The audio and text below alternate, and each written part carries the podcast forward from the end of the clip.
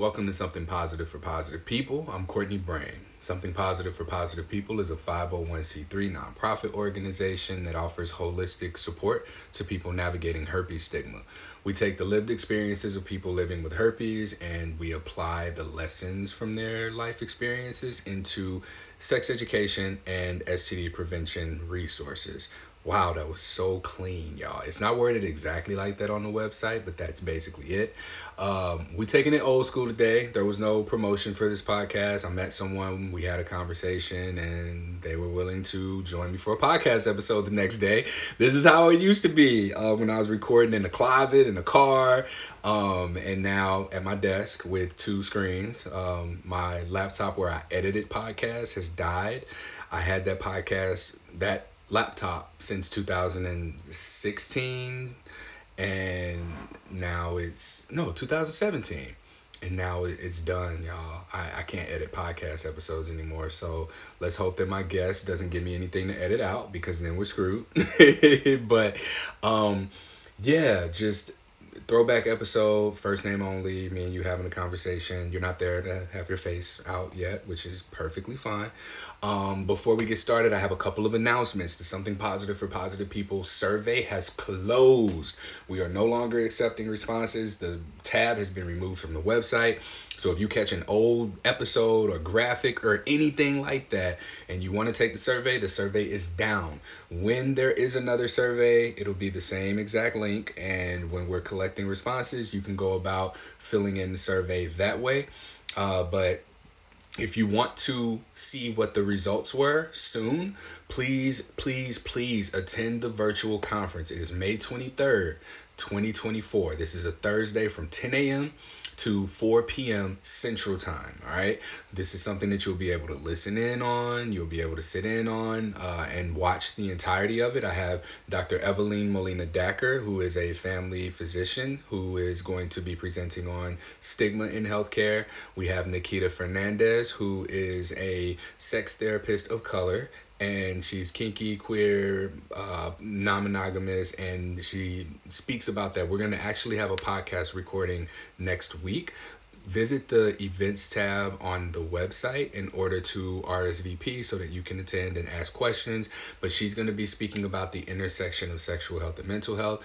I myself will be tying things in together and presenting our intervention program to healthcare professionals so that we can work with them moving forward and minimize stigma in the healthcare setting. And then the um, keynote is going to be the principal investigator of the survey. Her name is Megan, and Megan is going to perform a data analysis and share with us the information.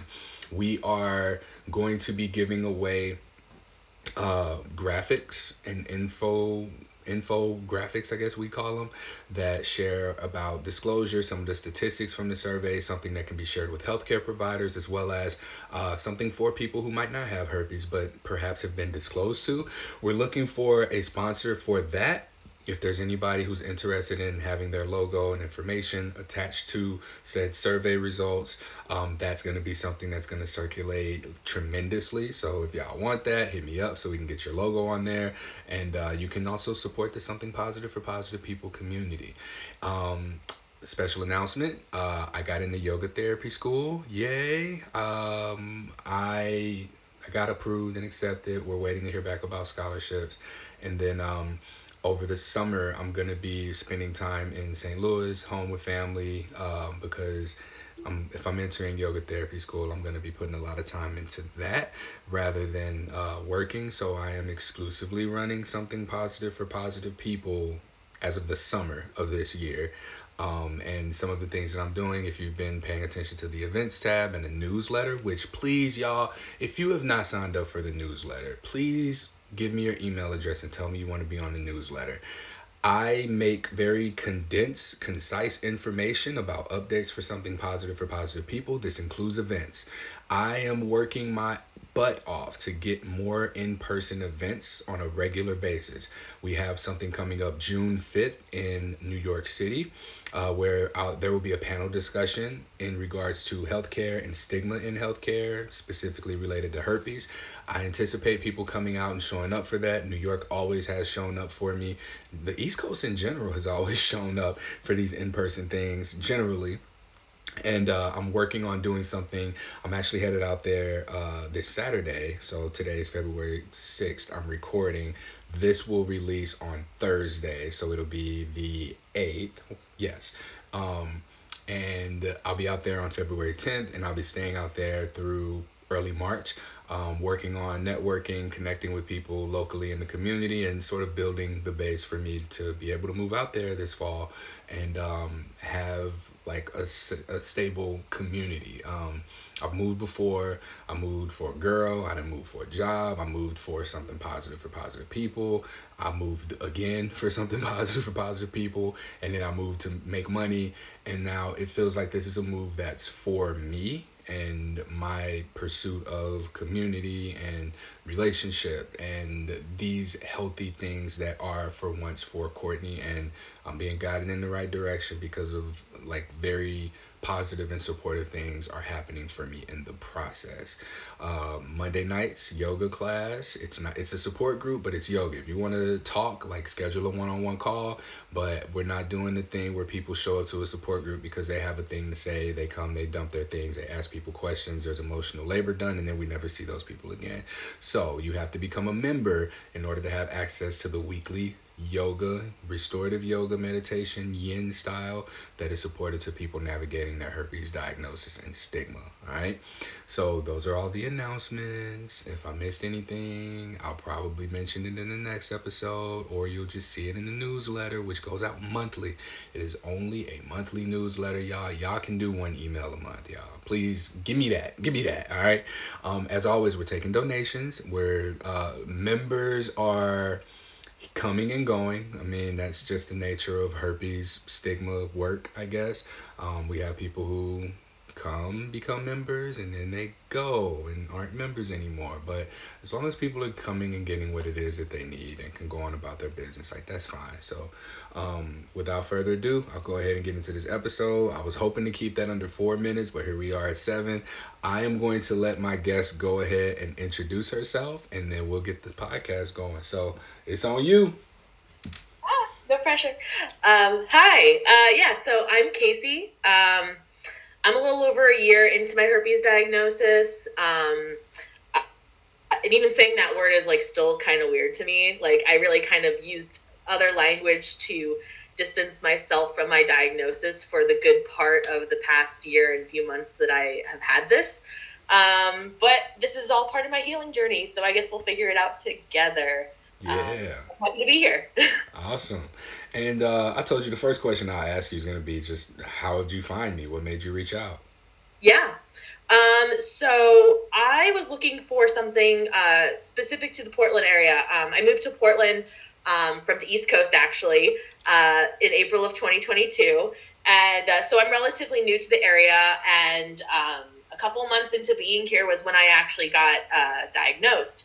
So I spent the better part of 2023 just really um, suffering in silence, so to speak. Um, and then the past month, I just was like, I need to try this again because last year I was really involved with some doctors and naturopaths that unfortunately didn't really do great things for me. So I had to kind of take a break from that. Um, and once I was kind of ready to uh, start looking for something again, I decided to look as local as I could. And thankfully, I found you.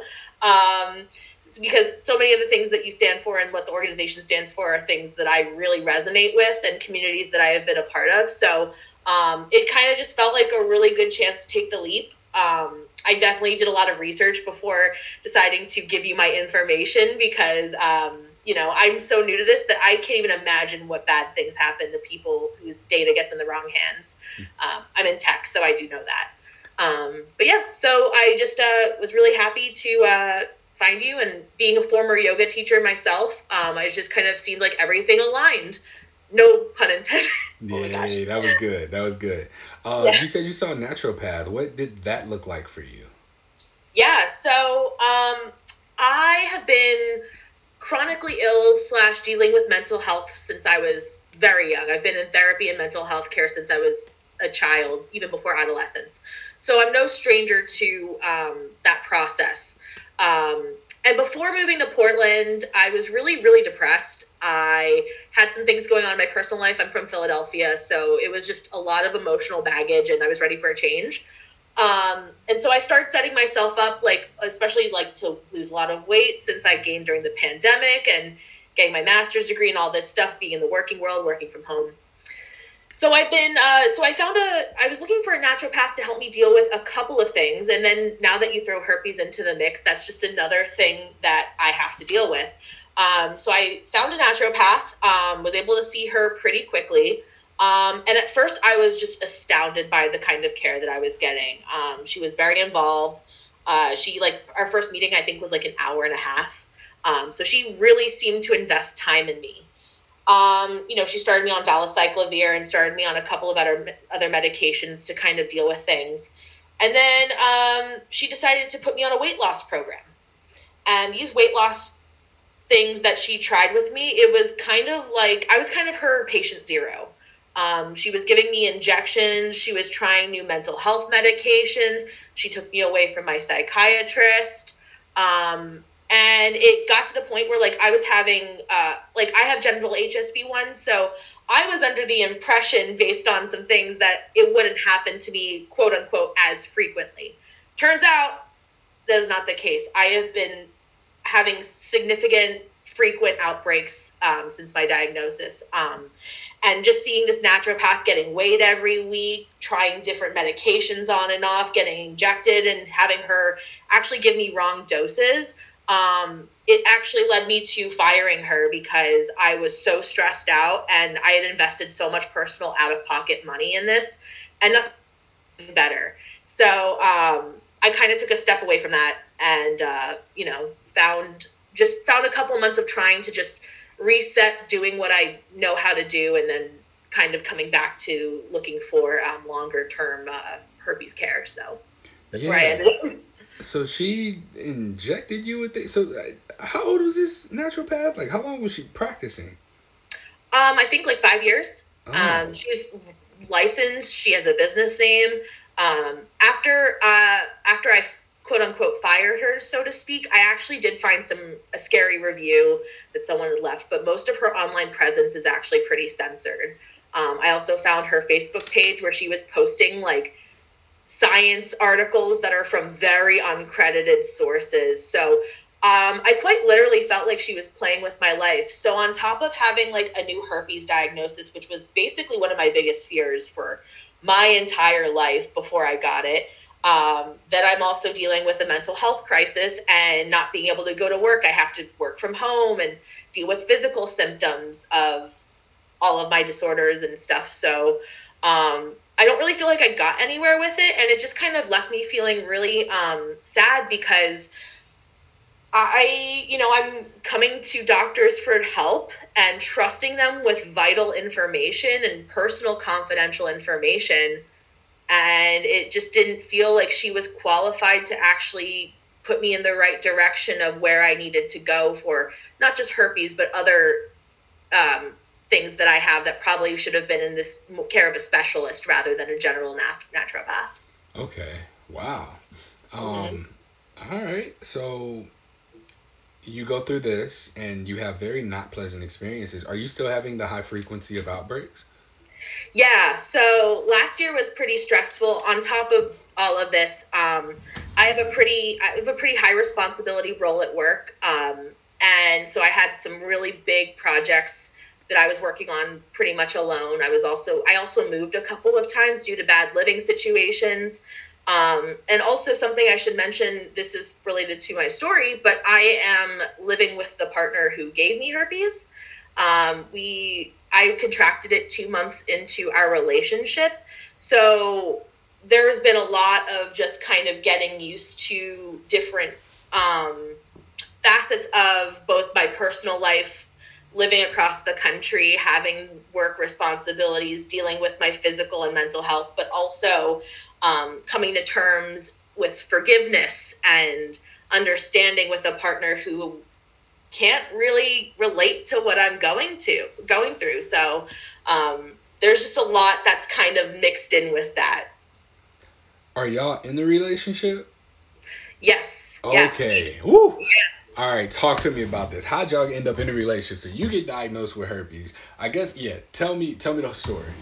Yeah, this is so. This is the story. So, um, and forgive me. Um, I don't. I will try to make this as neutral as possible, not gross or anything. But I think that Just there's also don't say names. No names, and we're good. absolutely, of course not. And uh, my partner's also completely fine with me doing this. I ran this by him, and he is he consents. It's my story to tell. So, um, so essentially, um, we started dating. Um, and essentially moved in together very quickly. Like we we kind of U-hauled it as we call it.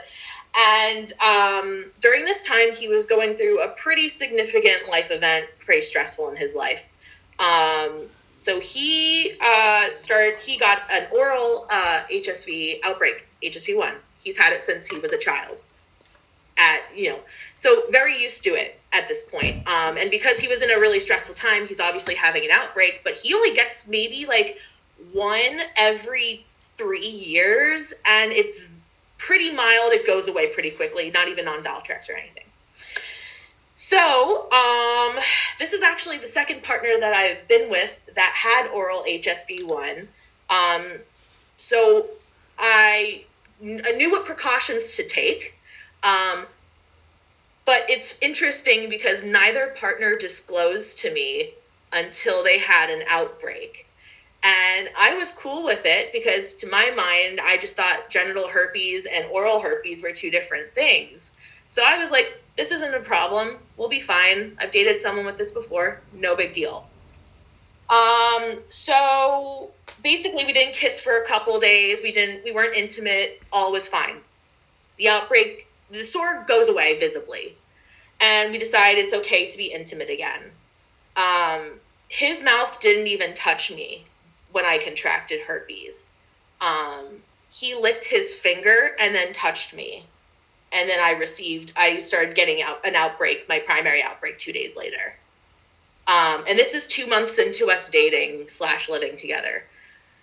Um, so the it, the thing is for me is that I knew in that moment. I've always been very. I've been you know because I'm so aware of my health and always have been. I'm very like I'm very educated, so I like to think on a lot of things. So in the moment when I saw him lick his finger, I had a moment where I was like, we should pause. We should just pause, take a step, wash our hands, and walk away. And maybe retry again. Because the sore wasn't there, but there was just a feeling I had in that moment. And uh, to this day, I still have flashbacks of that moment. Like, I still, when I'm having relations with my partner, I still sometimes, especially if I like, I'm getting used to new meds or like I haven't been in a really good headspace, like uh, my mind just goes there to that moment and I take responsibility for that happening because I didn't speak up mm-hmm. when I wanted to.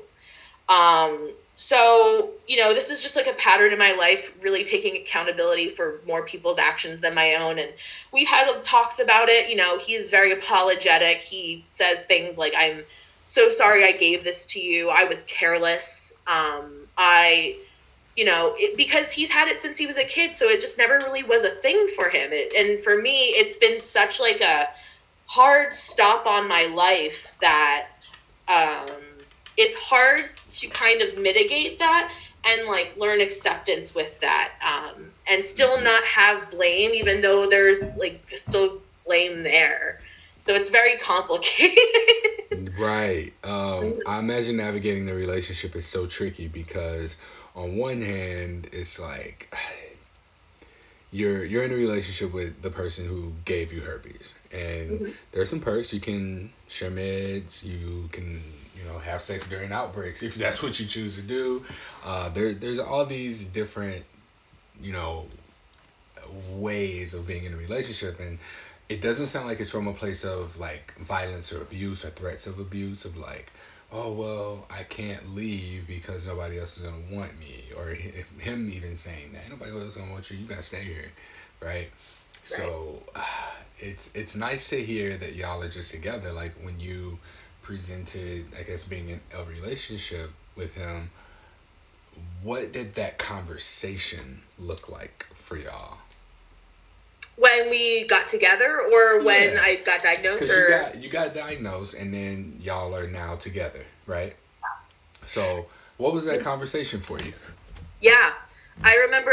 I remember it very vividly. Um, I started feeling unwell on a Wednesday and got an appointment uh, for a gynecologist on a Friday, um, which is funny because I actually saw that gynecologist a week earlier to talk about birth control. So they were kind of like, "Why are you making another appointment?" Um, he drove me to the appointment. And we were actually going down to another part of Oregon to uh, help out some family members of his. So he drove me to the appointment, and um, you know the appointment was pretty straightforward. The doctor was like, "Yep, I'm gonna do a culture swab on you and send it out, but this is what it is." And as I'm looking up at, at the ceiling of the drop ceiling of this gynecologist's office, there's like something up there that says like "breathe," which is really funny. It's like the dumbest thing, and I'm just like, you know, going through one of the most traumatic moments of my life, and um, I get in the car. He picks me up. It's raining, and we're driving down I five, and I'm just like, I just don't even know because I really try to be careful, and I really try not to say things that put blame on someone else or feel attacked. Like I really try to be um, aware of the words I use when I speak to someone, especially when I can hundred percent be like, this is just a thing that happened and it wasn't malicious and it wasn't all that. Um, but I do remember like we were two months into our relationship and I was like, what if we don't make it? Like, how am I going to navigate this in the future? And me knowing how I got it, like, it's like you can't even explain that to someone without going into detail. And at that point, it's like, do you even want to get that, you know, personal about it? So, and I mentioned that. I said, you know, we've been together two months. We don't know what's going to happen, but this is something that I'm going to have to be forthright and honest about and deal with. And um, I was very sad. I just cried a lot. And I don't even think for most of our relationship he even had the words to express what kind of pain he put on me because the fact is that like he sees me every day and he sees me go through these frequent outbreaks and I don't like say things to try to make him feel bad but it's clear from my mental health and my state of being that like this has severely impacted my life so like during those times you know I just have to kind of censor myself almost in a way and that's just unfortunate but um you know I just want to be respectful Excuse me. Yeah. Um, in this relationship, do you feel? It, it sounds, you know, like y'all both care about each other, Mhm. and that herpes, I guess, may or may not come up. How often do you talk about it with your partner? it's well the funny thing too is that um, my cat uh, 11 year old cat uh, she was diagnosed with feline herpes when she was three so we kind of i've kind of started to make some lightness of it like this is a herpes household um, we'll go be, we'll be in Fred Meyer shopping and I'll see a vase that has like a bunch of little bumps on it. I'm like, should we get that for our house? Like there's kind of a little bit of joking there now. Um, but it really is interesting, like when we're watching television, especially because like we've been on this like mid 2000s TV kick. We're watching like all the weird teen soaps like Degrassi and like Secret Life and all that weird stuff from like the mid 2000s. And herpes comes up a lot. And you know, we're usually watching this just the two of us, but no one in my like there's only two pe- other people other than like my therapist and doctors who know and you who know that I have it. So it, it is really interesting when it does come up and now me starting to actually use the word herpes to say it and even sometimes trying to like you know make light of it in a way where we can both laugh like with the cat thing that just happens. That's just too funny. Like you can't not. But we you know he does respect me um, in the sense of if we are around people who don't know we just you know we try to um, mitigate stigma as much as possible around people who might make that kind of comment. But generally, um, our, we, we're lucky enough to surround ourselves with people who are pretty respectful and kind and trauma informed. So I don't really have to worry about that too much, but it really just depends on like who's around and what the context is. But um, you know, like I said, he's been apologetic, um, especially when I'm having an outbreak and he can see, and I'm just really trying to s- bite my tongue and just be nice. And he's just like, you know what, like you you should own this part of your story and like you have to learn how to accept it and move forward. So we're lucky enough that we have been able to talk pretty openly about pretty much everything since the beginning of our relationship. And that is why it's been so wonderful and this long, even with such traumatic events happening so early on.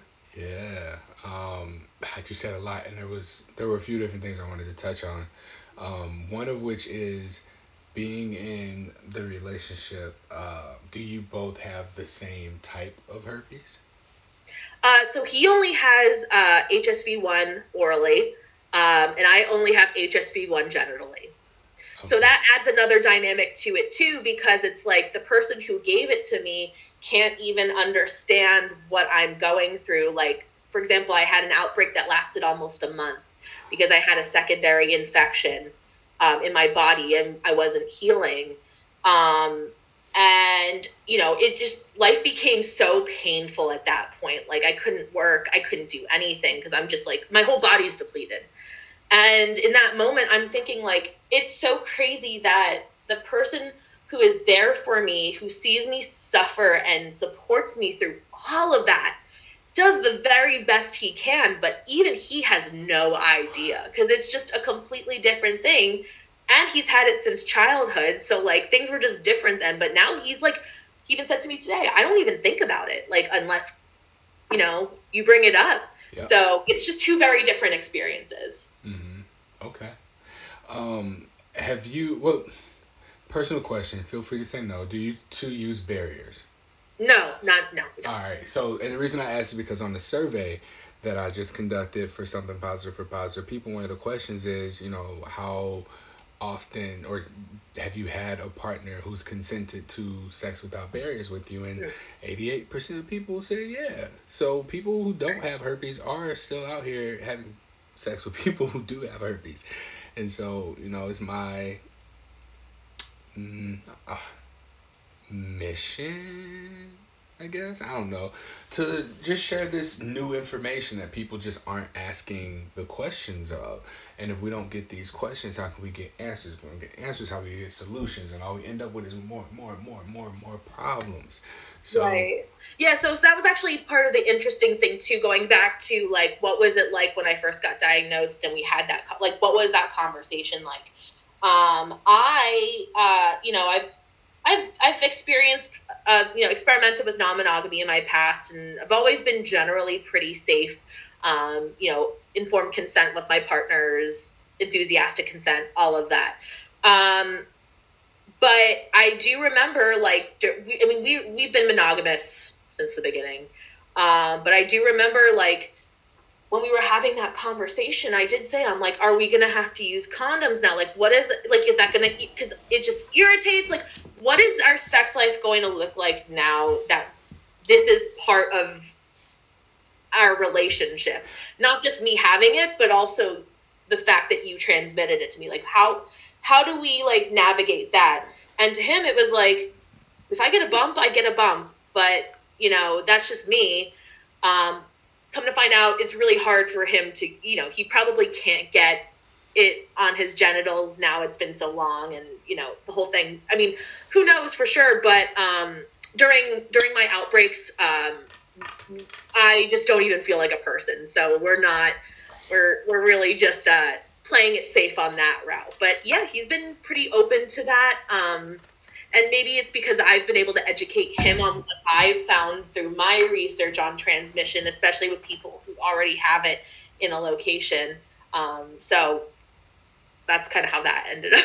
Okay, okay, that's good. Um, are there any parts of your story that you want to share more than others, or anything that because you I see you look down. I don't know if you're taking notes or not. I do. I might have a note with talking points just because this is my first podcast. Welcome. I'm glad to have you. Thank you. How's the Um, experience so far for you? How is it? Um, it's better than I expected. What did you I, I don't. I. Well, I just, I just, it's more of a me thing. Like I tend to rant sometimes, but I always try to bring it back. Like I try to rein it in, you know, where it's important. That's me. um, I'll, I'll ramble for a while. Yeah. Yeah.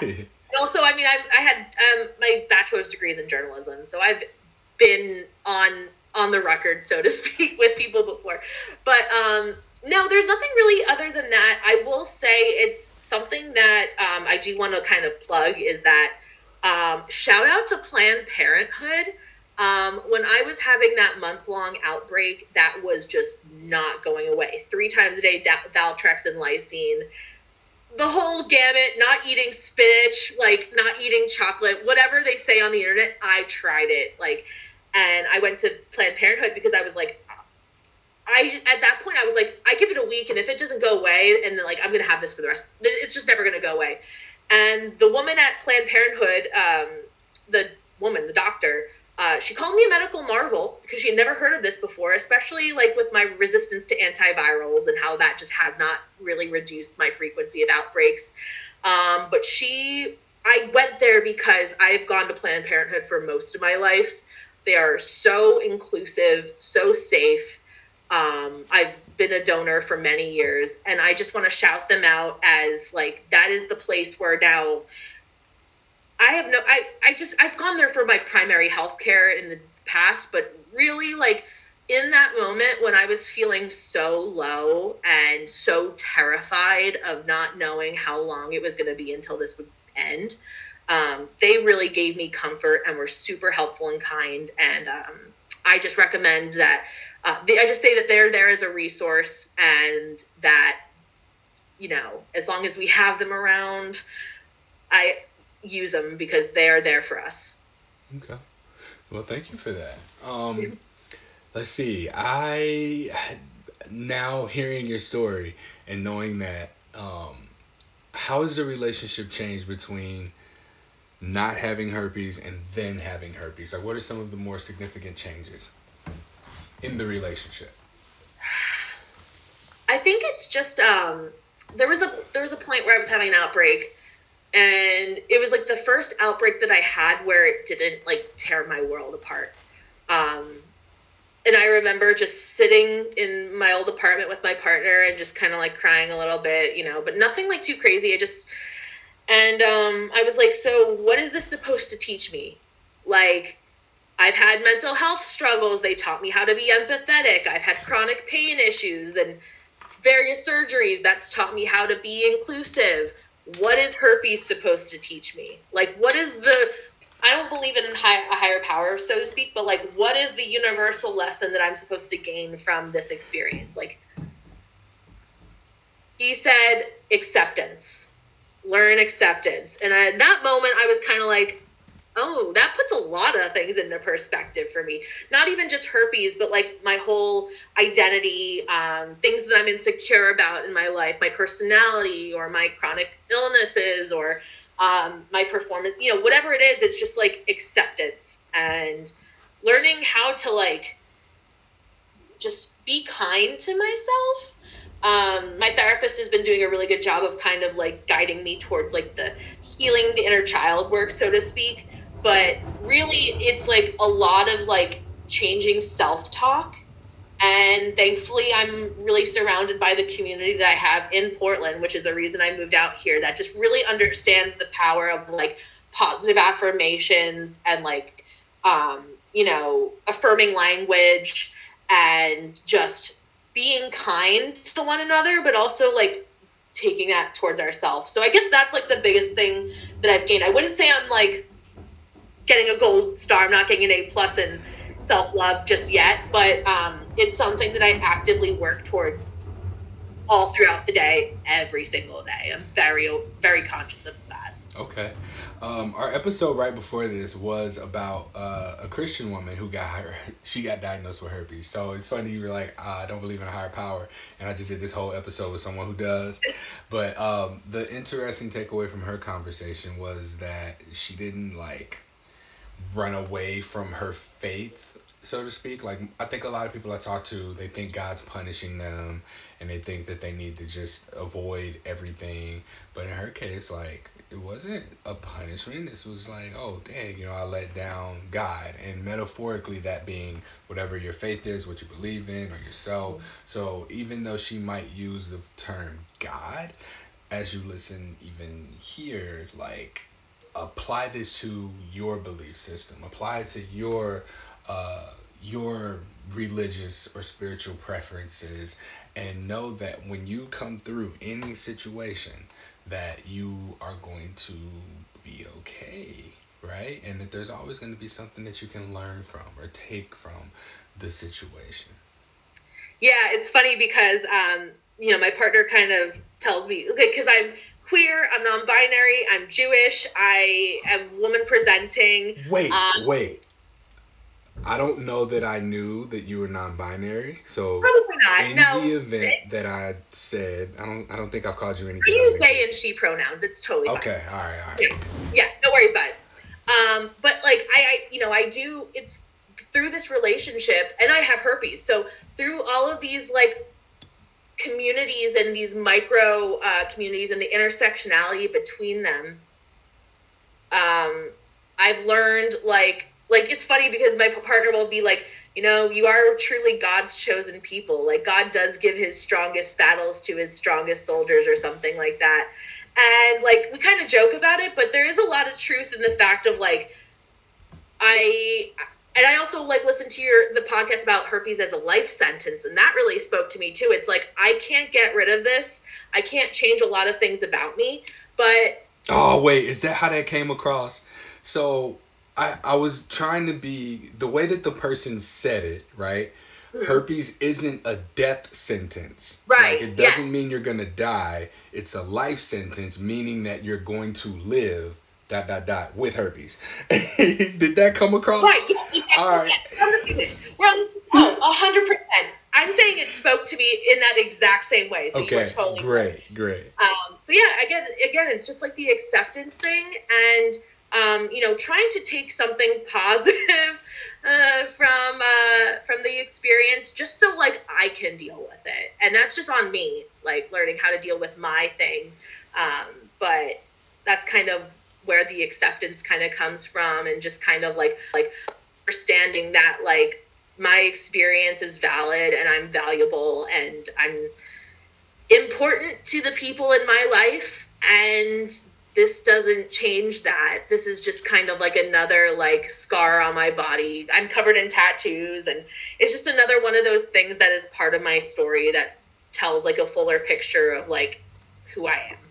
Yeah, thank you for that. I love that. Um and it speaks to like listening to these podcast episodes. It, it always amazes me that people get something out of it uh, I tell people there's no two stories that are the exact same. You know, they might express themselves differently, and it may take hearing uh, something a particular way before it really does resonate with you. So you heard herpes is a life sentence, and that challenged what you thought about it. And you know, you've got tattoos, and you're like, well, herpes is just another scar. Like that's what tattoos are. Tattoos are scars, right? Mm-hmm. And they're just painted, right? So we we ain't paint our herpes, y'all. Please don't get an outbreak and, and paint it. Like no, don't do that. You can take a picture and then like crop it and Photoshop it, but I do not suggest that you paint your genitals. All right?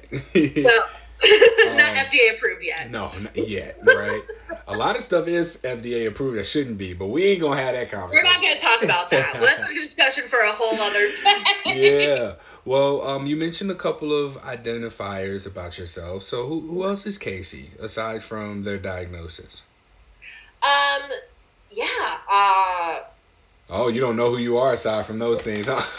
um, I you know it's funny because like when I think about it, like the first thing that came to mind was jumping to something like I don't even want to say a negative attribute about myself, but something that pains me. You know, um, like I I am really really like a chronic worrier. I have real bad anxiety. Um, you know, as Megan Thee Stallion said, bad bitches have bad days too, and I identify. Um, but like I think what that's done is like really allowed me to create like as many safe spaces as I can uh, for all people, and I really like take extra care in like who I allow in my circle because like at this point it's like I've got so many things that people can yell at me for. It's like there are people who have even crazier things going on. So like I just want to be like an all-inclusive safe space, but also like really represent my interests. Um, I'm currently in the process of certifying my backyard to be a backyard habitat. Um, I'm very um, I'm very much an environmental stewardship person. Um, did my grad school thesis on community gardens, which is why I moved to Portland. I was gonna say um, Portland is where you need to be. yeah. Um, I'm also a pool shark. I love shooting pool. Um, I. And you're in uh, Portland. Yeah. yeah, we should we should play pool. I like playing pool too. Like if you're down for that, like let's get together. We can play pool. Bring your partner, and I mean. I have a custom cue. I am Listen, always.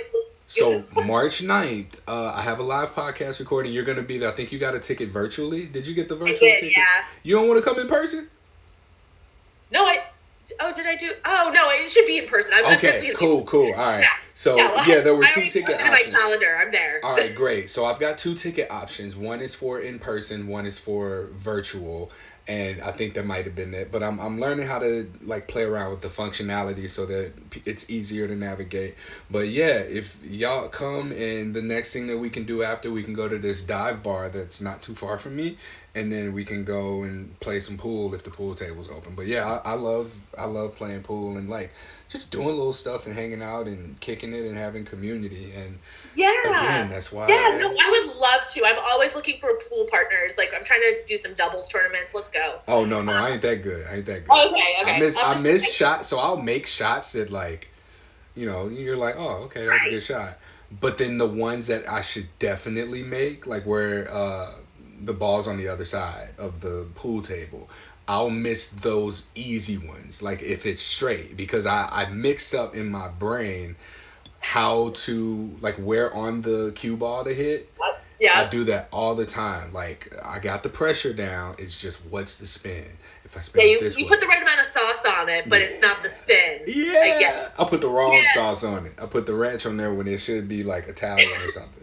But no, I uh, it's okay. I lose all my pool games. I'm a pool shark. I I'll make it to the eight ball and then I'll scratch on the eight ball. So. um, but yeah, no, I mean, I just I love being around a campfire. You know, I'm working on like putting the putting a, my backyard habitat together so I can like have a bonfire out there.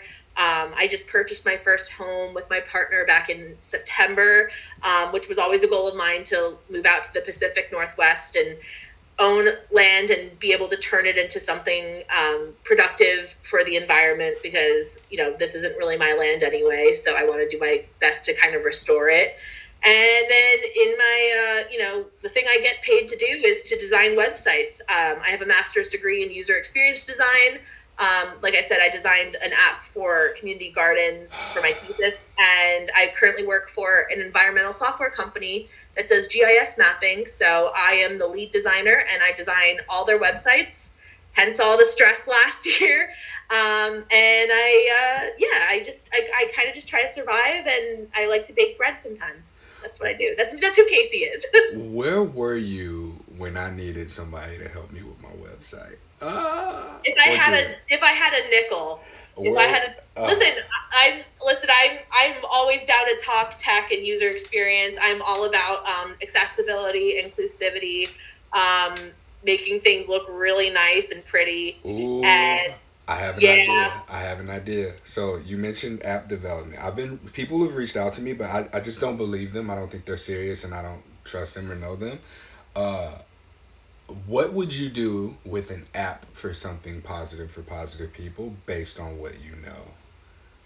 I think that's something that could be really interesting. Like, I mean, I when I think about like solving a problem, which is really what design is about. It's about identifying a problem and using you know either social sciences or like the scientific method or what have you to really move the needle and be able to scale that. When i think about my personal problem with uh, having herpes so to speak it's that i cannot find a way to connect with people without like automatically disclosing or um, you know having that. But if there was a way that there could be an app to connect people where I mean I'm sure there already are. I haven't been in the dating world since, you know, I got herpes, so maybe there's something there. But, you know, having a way to kind of like be able to participate in a community um, and be able to like share lighthearted things, kind of just like a community message board or a messaging system. Um, I signed up for one of your resources to get a buddy. Um, that is also really great. Um, but being able to kind of like own the ability to disclose um, and the ability to, you know, remain private, just kind of like be able to like kind of come out of your cocoon, so to speak, at your own space, but have a space to do that with people you might not find because you can't knock on you can, but I'm not going to knock on the doors of my neighborhood. Hey, do you have herpes? Can you be my friend?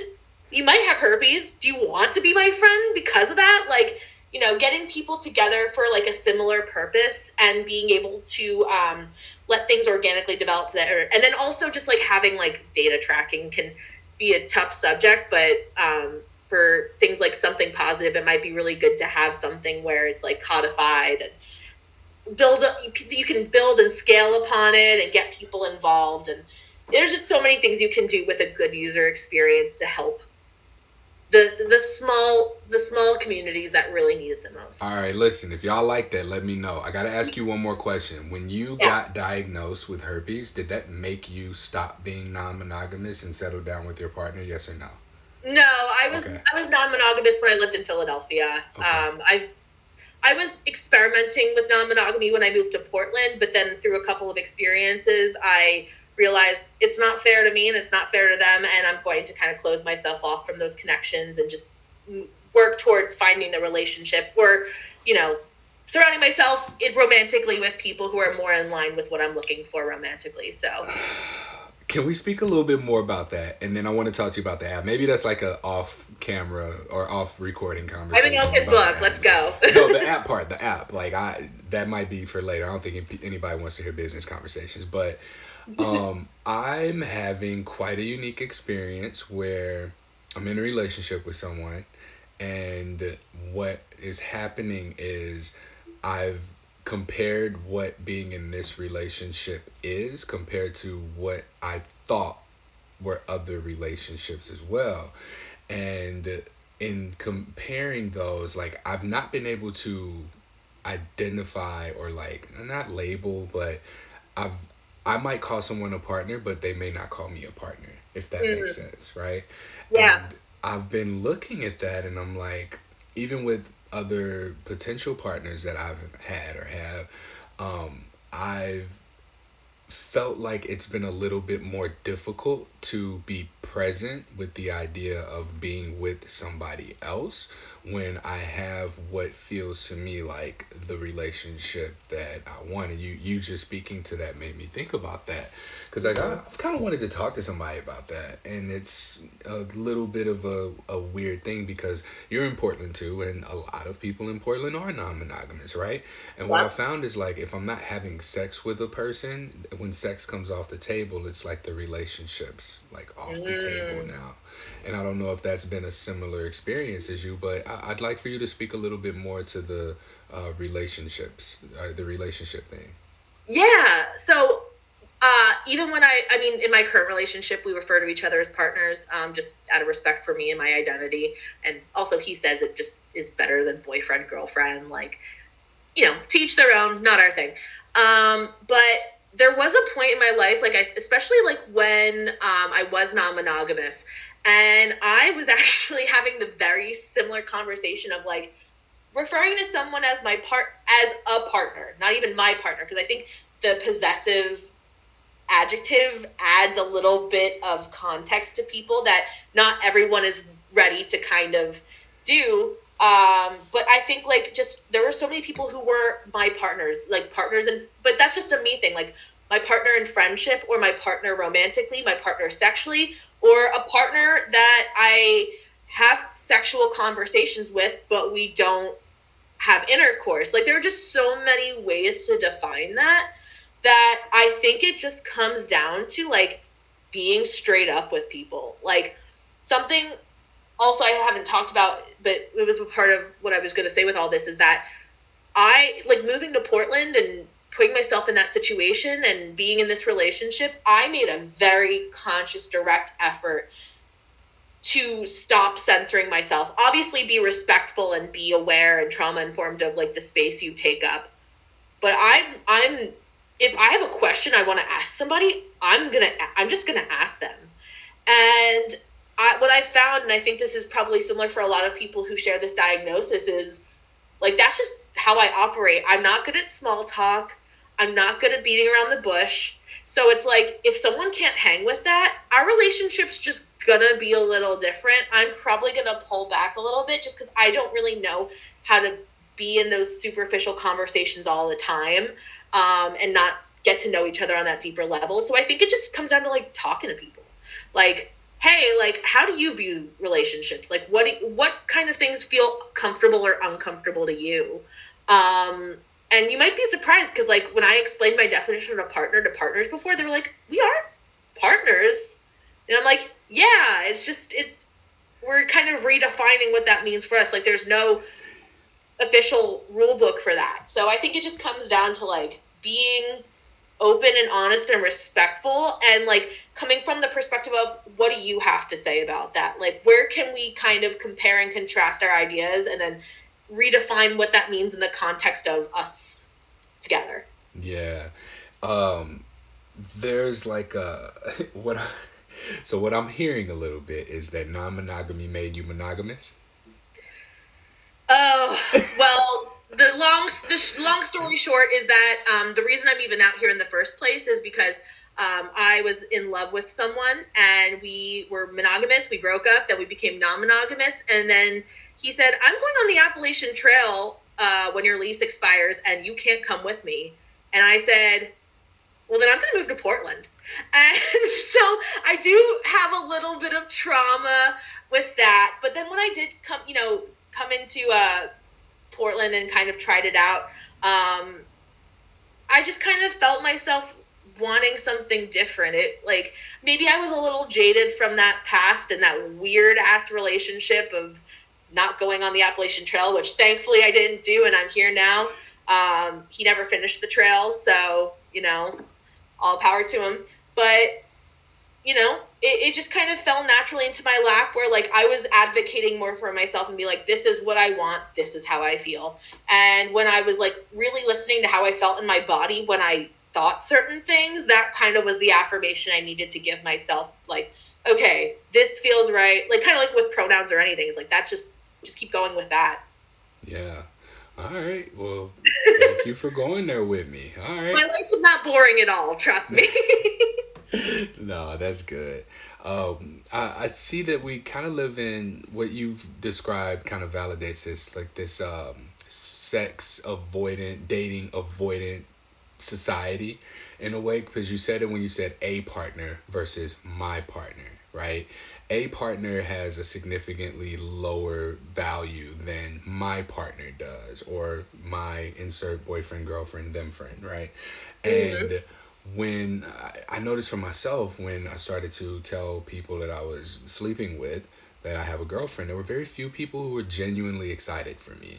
And other people were like, wait, girlfriend, or wait, I know you have other partners. That's not a big deal. And then when I used girlfriend, they were like, oh, there was like a change in demeanor, so to yeah. speak. Um, and I don't know if it's like an assumed monogamy or if it's like a right. something else. There's something there.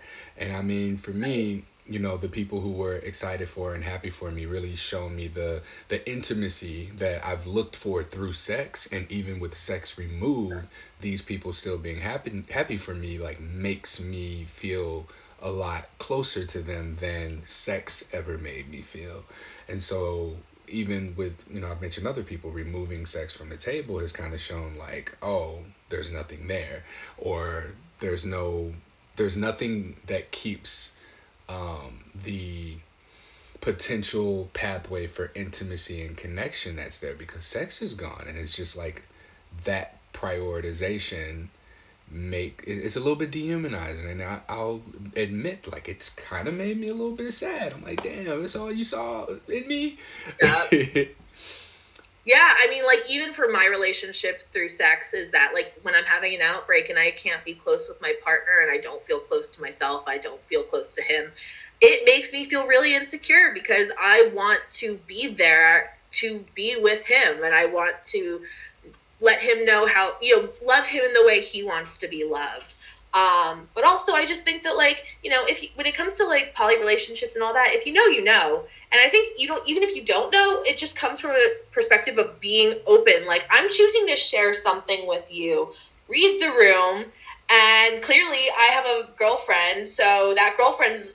I'm telling you, and this is the way I'm talking about it. Like that girlfriend is okay with me being here. Like so, it's just about like surrounding yourself with people who um, are genuinely there to um, like develop a relationship with another person and be interested and have that go two ways rather than like this is how I'm reacting to you telling me something about your life and I'm per- taking that a certain way and I'm building up a wall for that like come on like you know it's it's just something that I think takes time to get over and kind of get past and it's probably a work in progress for so many people for the rest of their lives and just kind of battling that stigma and that those preconceived thoughts in their mind and just kind of learning how to like examine that work through it and then um, make a conscious effort to make do something different if you didn't like it before.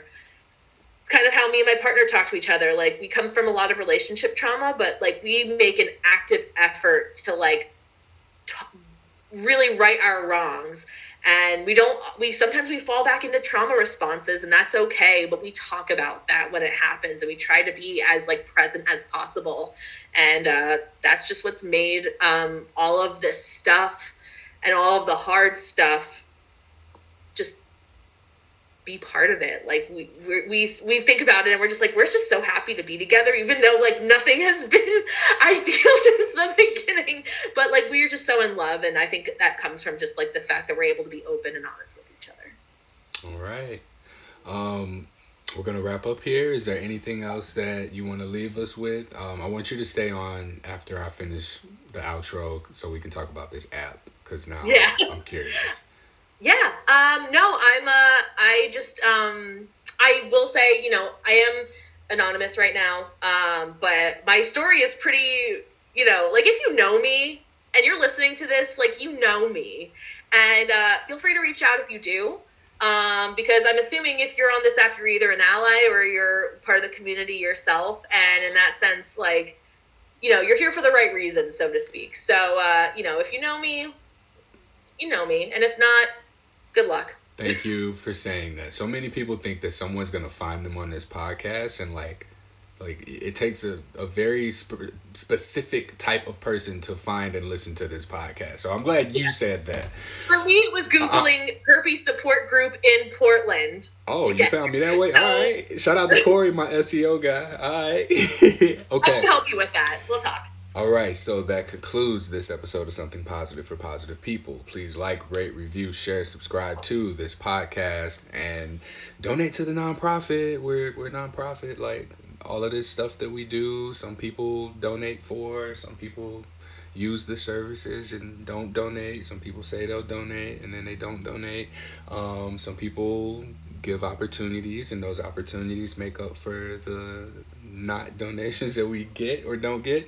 Uh, we have the yoga cohort that's beginning in March. If you have not already, please register as soon as possible. When you are listening to this episode, when you hear this, go to spfpp.org slash yoga fill out the registration form and then also subscribe to be a monthly member so that you get access to the live schedule for the um, for the yoga classes as well as the recordings if you can't make it live. This is something that is being offered exclusively to members, so please go ahead get up with us. This will be roughly two yoga classes a week, maybe three some weeks, um, but the times are going to be centered around what people put in the registration form so that we can keep it uh, with an active schedule that if you want to attend live, you can work around in order to be there. Um, visit the events tab for more details about upcoming events. Um, New York, I'll see y'all in the fall. Well, I'll see y'all a few times before then too, but permanently in the fall. So if y'all know somebody subleasing or where I can get away with like some lower cost rent, that would be beautiful, especially because this is what I'm doing now. I'm only doing something positive for positive people. I'm not updating my resume. I'm not looking for any more part time jobs. Like I'm fully invested in this and I'm riding until the wheels fall off. So um, if that does happen, I might need to come stay with one of y'all and then I can get my I can take a different direction. But I feel very compelled to stay on this road and y'all are very validating and assuring and affirming that this is the road that I'm supposed to be on. Till next time.